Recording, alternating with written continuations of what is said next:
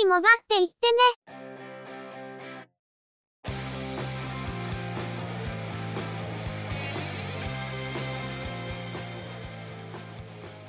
この番組は、モバイル通信に関する技術や業界の動向についてのニュース、アイティー ガジェットについての情報などの話題を中心にご紹介しています。この番組内でのおしゃべりは、すべて合成音声でお送りしております。多少お聞き苦しい箇所もあるかと思いますが、あしからずご容赦ください。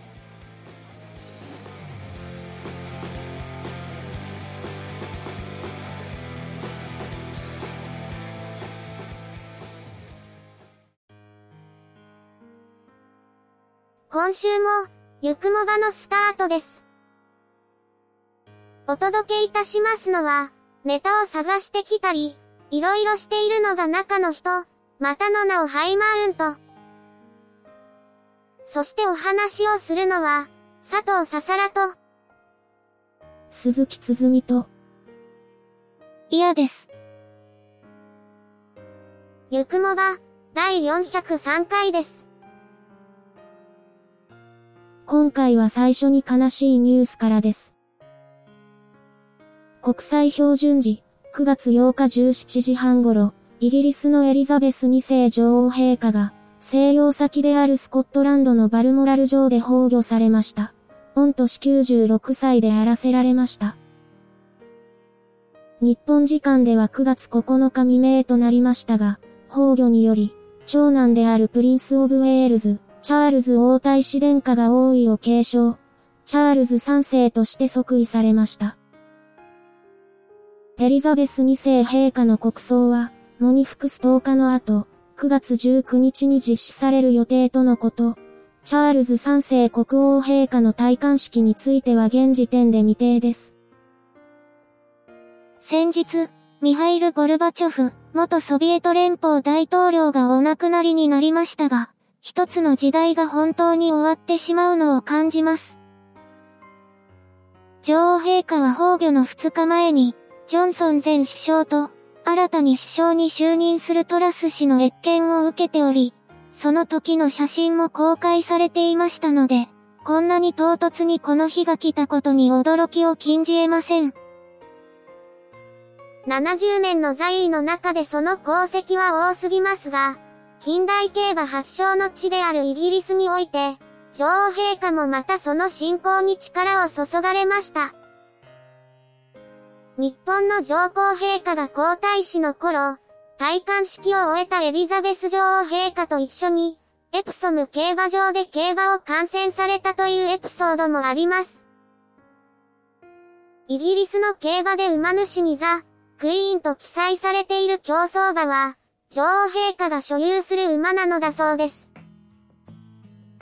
もちろん日本の競馬にも縁があり、せんきゅうひゃくななじゅうごねんに女王陛下が初来日されたことを記念し、ジェイアールエー は翌年からエリザベス女王杯を新設。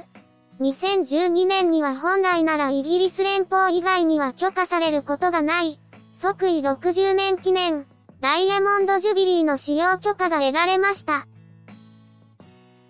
このため同年のエリザベス女王杯は、エリザベス女王即位ろくじゅうねん記念の副題をつけて開催され、翌にせんじゅうさんねんからはバッキンガム宮殿の特別の許可を得て、クイーンエリザベス、ザ・セカンドカップという王文表記を使えるようになりました。今年のじゅういちがつに開催されるエリザベス女王杯も、プラチナジュビリーの使用許可を特別に得られており、エリザベス女王即位ななじゅうねん記念の副題付きで開催される予定でしたが、崩御に伴い副題は取りやめとなりました。また ジェイアールエー は、世界の競馬界への多大なる貢献に敬意を表し、ジェイアールエー の各施設で半旗の掲揚を行うことを発表しました。日本の伝説的競走馬であり種牡馬であったディープインパクトの曽祖母は、女王陛下が所有するハイクレアでしたし、そのハイクレアの品形に連なるディープインパクトの子を望まれ、わざわざ所有馬のディプロマを日本に送って交配させ生まれたポートフォリオも所有されています。日本の競走馬も、血統を遡ると女王陛下の所有馬に繋がっていることが時々ありますね。日本以外にも、イギリスのクイーン・エリザベスにせいステークス、アメリカのクイーン・エリザベスにせいチャレンジカップステークス、香港のクイーン・エリザベスにせいカップと、女王陛下の名前を冠するレースが世界各地で開催されていますが、香港のレースでは何度か日本調教馬が勝利しています。にせんにじゅういちねんにはディープインパクトさん区の牝馬、ラブズオンリーユーが勝利しています。今回のニュースで Apple の新製品についてご紹介しますが、新製品発表直後に崩御のニュースが流れたことで、Apple はホームページを急遽差し替え、女王陛下への哀悼の意を表しました。謹んで、エリザベスにせい陛下の崩御に際し、英国王室、英連邦の国民各位へ哀悼の意を表するとともに、陛下のご冥福をお祈り申し上げます。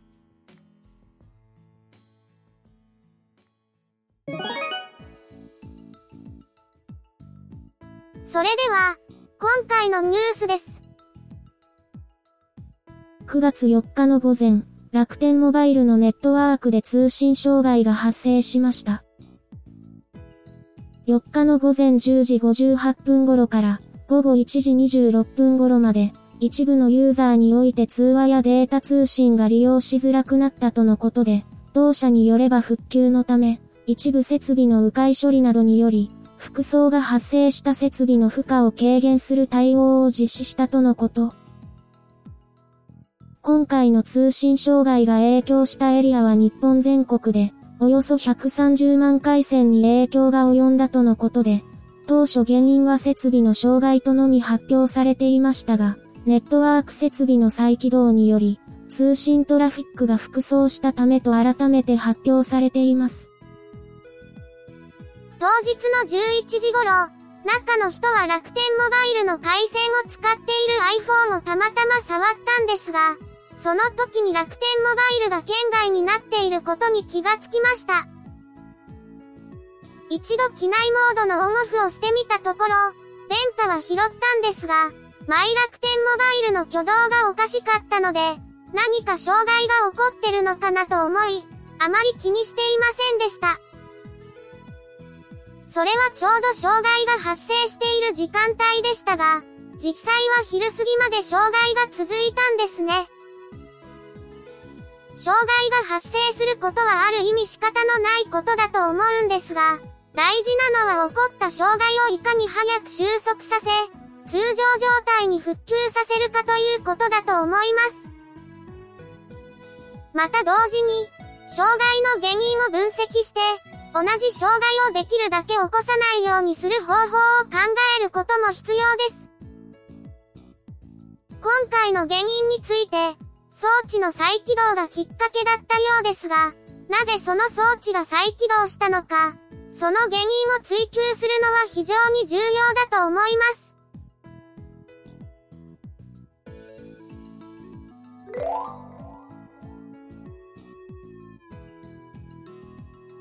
総務省は、電波法施行規則等の一部を改正する省令、れいわよねん総務省令だいごじゅうきゅうごうを公布し、同日施行しました。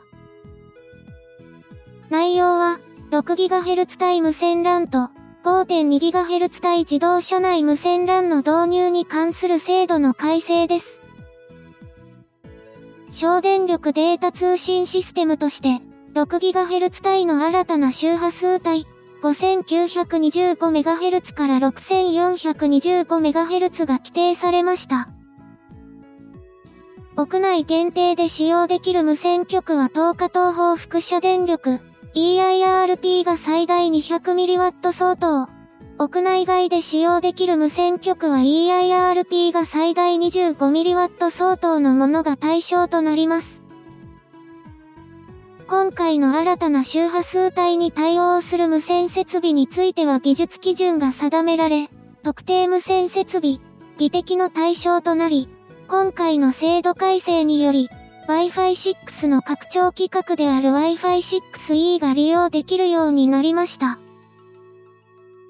このほか、ごせんひゃくごじゅうメガヘルツ から ごせんにひゃくごじゅうメガヘルツ 帯、ごてんにギガヘルツ 帯の省電力データ通信システムとして運用できる場所に自動車内が追加されました。従来、船舶や航空機などを含む屋内での使用に限定されていましたが、自動車内も一定の要件を満たす場合使用可能となります。技術的条件の一つは、イーアイアールピー が最大 よんじゅうミリワット 相当であること。また、親局が自動車から供給される電源のみで動作すること。子局が親局からの制御によって送信を行う機能を備えることが定められ、この条件を満たすことが求められます。ごてんにギガヘルツ 帯についても特定無線設備として規定され、技適の対象となります。ろくギガヘルツ 帯が無線 ラン の周波数として規定されたことで、エヌイーシー プラットフォームズやバチカローが早速 Wi-Fi シックスイー に対応した製品をリリースしました。ごギガヘルツ 帯が普及したことで、こちらもだんだん電波が過密になってきていますが、ろくギガヘルツ 帯が使えるようになったことで、こちらを使うことで混雑を避けられるメリットがありますね。自動車内に設置する無線 ラン についても規定が整備されたことで、車で長距離移動中に Wi-Fi を使用できるようになるなど、メリットがありますね。今後新法規に対応した製品が続々と登場するでしょうが、有効に利用したいですね。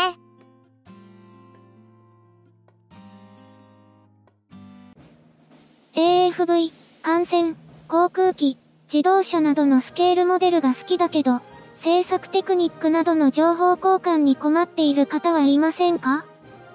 そんな方はぜひご連絡ください。エスエムビーエフ はそんな皆様とのコミュニケーションを目指している模型サークルです。スケールモデルビルダーズ福岡は福岡市を中心に活動中。サークルメンバー募集中。イベントはメンバー以外の方もどうぞ。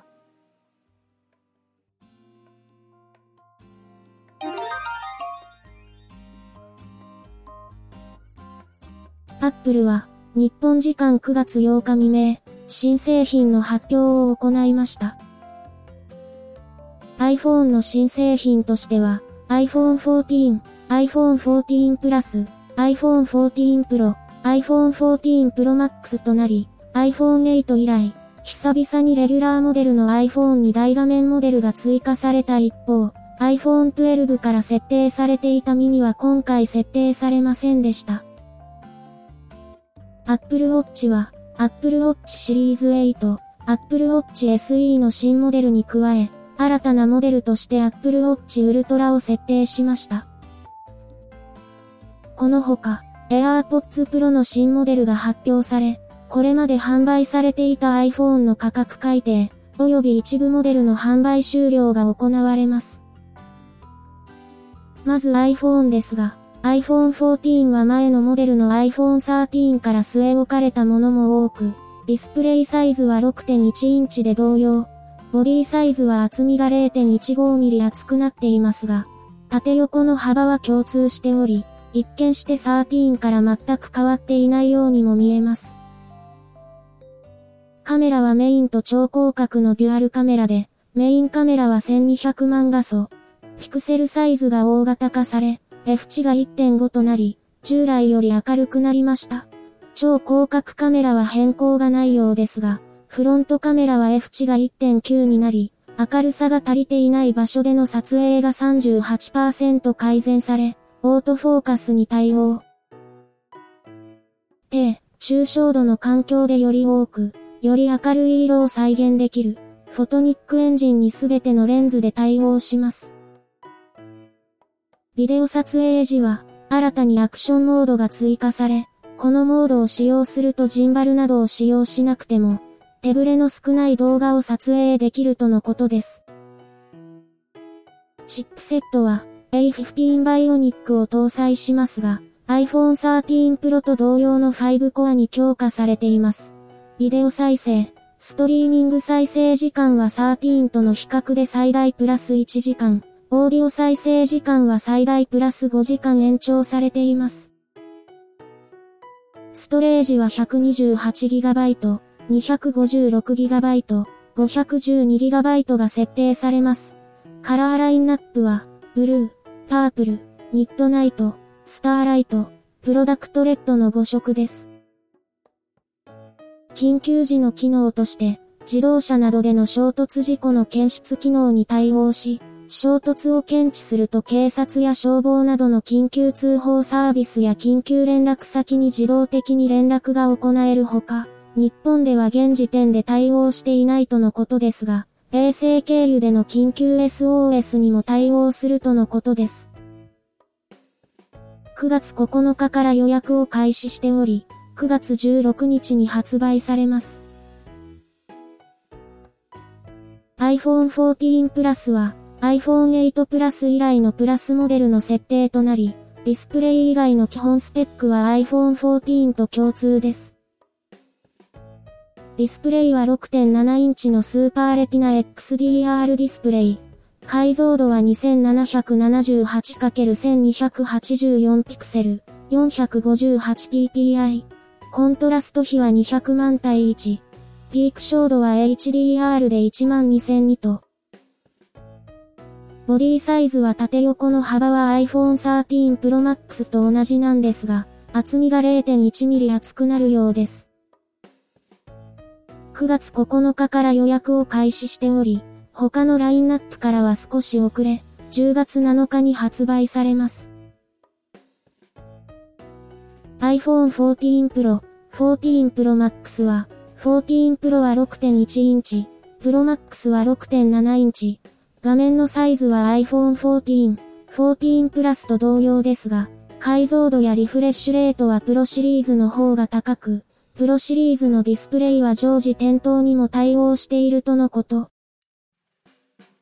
プロセッサは エーじゅうろくビオニック になり、ろくコアの シーピーユー とごコアの ジーピーユー を搭載します。カメラはメインカメラがよんじゅうはちメガピクセル、超広角と望遠がそれぞれじゅうにメガピクセルのトリプルカメラで、シネマティックモード、アクションモード、フォトニックエンジンにそれぞれ対応。フロントカメラは、従来のディスプレイのノッチに配置されるのではなく、新たにダイナミックアイランドというデザインになり、バックグラウンドで動作中のアプリや通知領域としても使われます。トゥルーデプスカメラはディスプレイに占める面積が小さくなるよう再設計されているとのこと。ストレージは ひゃくにじゅうはちギガバイト、にひゃくごじゅうろくギガバイト、ごひゃくじゅうにギガバイト、いちテラバイト のよんしゅるいが設定され、カラーラインナップはスペースブラック、シルバー、ゴールド、ディープパープルのよんしょくとなります。Apple Watch シリーズはちは、心房細動の検知、心電図測定、血中酸素濃度測定といった従来の機能は継承し、耐亀裂性能、防塵性能、耐水性能が強化されています。バッテリーはじゅうはちじかん駆動となりましたが、新たに低電力モードが追加され、これを使用すると最大さんじゅうろくじかんまで伸びるとのこと。低電力モードは常時表示レティナディスプレイ、ワークアウトの自動開始、心臓の健康の通知といった一部のセンサーや機能を一時的に停止または制限し、消費電力を抑えます。新たに追加された機能としては、皮膚温センサーが肌に接する面とディスプレイの下に配置され、女性の月経周期の予測をより正確に行うことが可能になったほか、月経周期の履歴が不規則であったり、回数が少ない、期間が長い月経、不正出血などの基礎疾患の症状かもしれない数値を検出したりした場合に通知を受け取ることができるとのこと。このほか、自動車での衝突事故の検知が可能となり、にひゃくごじゅうろくジー まで検出可能な高重力加速度センサー、よんばいのサンプルレートとなった三軸ジャイロセンサーや、気圧計、ジーピーエス、マイクなどからの情報を組み合わせて衝突事故特有のパターンを検知し、ユーザーからの反応がないとき、緊急通報サービスに自動でつながるようになっているとのこと。セルラーモデルは今回から国際ローミングに対応。発表会でローミングの対応リストが表示された際、各国のキャリアに混じってソフトバンクのロゴが表示されており、海外キャリアのユーザーが日本に来た際のローミング先はソフトバンクになるのかもしれませんね。Apple Watch エスイー は、Apple がファミリー共有で使用するのに最適な Apple Watch としています。今回プロセッサが強化され、従来モデルより にじゅっパーセント 高速になった エスエイトエスアイピー チップが搭載されました。相変わらず心電図測定には対応していませんが、自動車事故での衝突検知に対応しており、シリーズはちと同等のセンサーを搭載し、同様の機能が提供されます。心電図測定や血中酸素濃度測定、また今回シリーズはちで追加された機能が不要であれば、選択しやすい Apple Watch であるかと思います。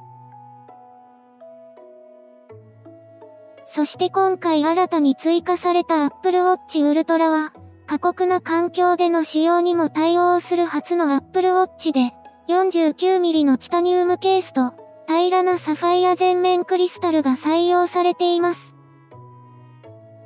バッテリー駆動時間は通常使用時で最大さんじゅうろくじかん、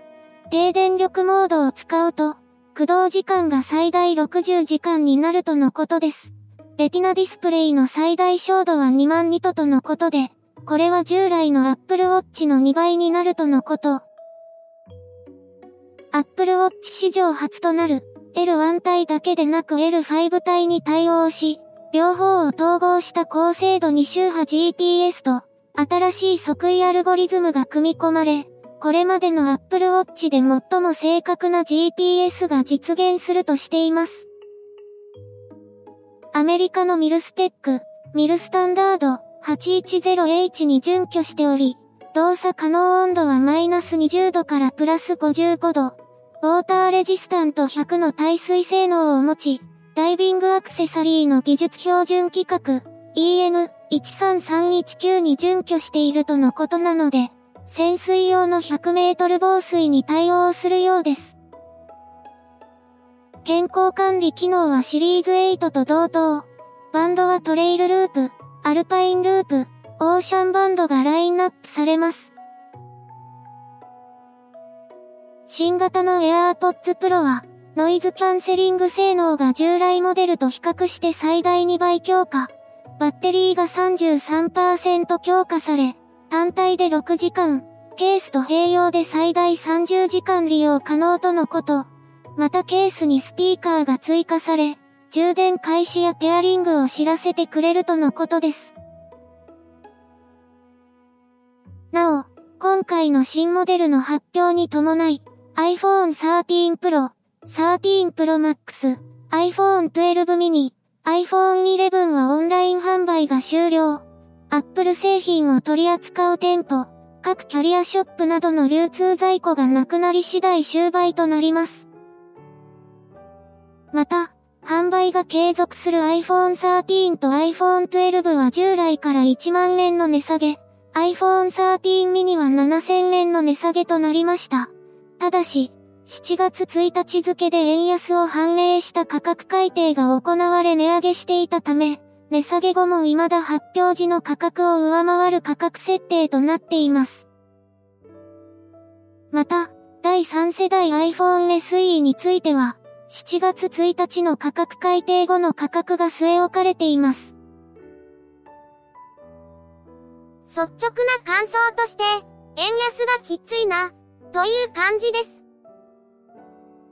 iPhone じゅうよんの変化幅が思いのほか小さく、発表当時 iPhone サーティーンが iPhone トゥエルブのマイナーチェンジと言われていたのもあり、にどめのマイナーチェンジといった感じで、iPhone トゥエルブのコストパフォーマンスが良くなったように感じます。今回はプロシリーズの変化が大きく、新たにダイナミックアイランドを採用したことと、メインカメラに よんじゅうはちメガピクセルのカメラセンサーを採用したことが注目点でしょうか。動画を撮影していると、とっさに撮影したい時にジンバルがないということもあり、アクションモードがどの程度効果を発揮するのかが結構気になります。それにしてもちょっとお高いので、中の人は更新を見送る方向です。Apple Watch についても、今回は皮膚音センサーが追加されたとのことで、今回は女性のサポート機能が強調された紹介だったようですが、熱中症予防の観点から活用されることを期待しています。新たに追加された Apple Watch ウルトラは、これまでに言われていた、Apple Watch は対衝撃面や耐水圧の面で使用できない場所があるという点について、これをカバーするものがついに出てきた感じです。使えない場所がある、という人はカシオの ジーショック やプロトレック、あるいは他社のスマートウォッチを併用していたのではないかと思います。中の人も Apple Watch に対衝撃バンパーを使用していましたし、衝撃や防水が気になる場面では ジーショック を使用することがありました。Apple Watch ウルトラが特にシビアな環境で使うユーザーのシェアを奪う製品になるのか、思っていたほどシェアを伸ばさないのか、ちょっと動向が気になります。しかし Apple Watch も円安の影響は免れず、シリーズはちの ジーピーエス モデル よんじゅうごミリ で、Apple Care をつけるとななまんごせんえんとのことで、購入を躊躇してしまいました。心電図を諦めて G-ショック のスマートウォッチを買うか真剣に迷ったんですが、シリーズななが少しお安く買えるお店を見つけたので、そちらで購入してシリーズさんを引退させることにしました。それにしても、Apple 製品を今後自分の収入で買っていけるのか、ちょっと不安になってきています。あまりにも高くなったら、Android に戻るしかないのかなとは考えてしまいますね。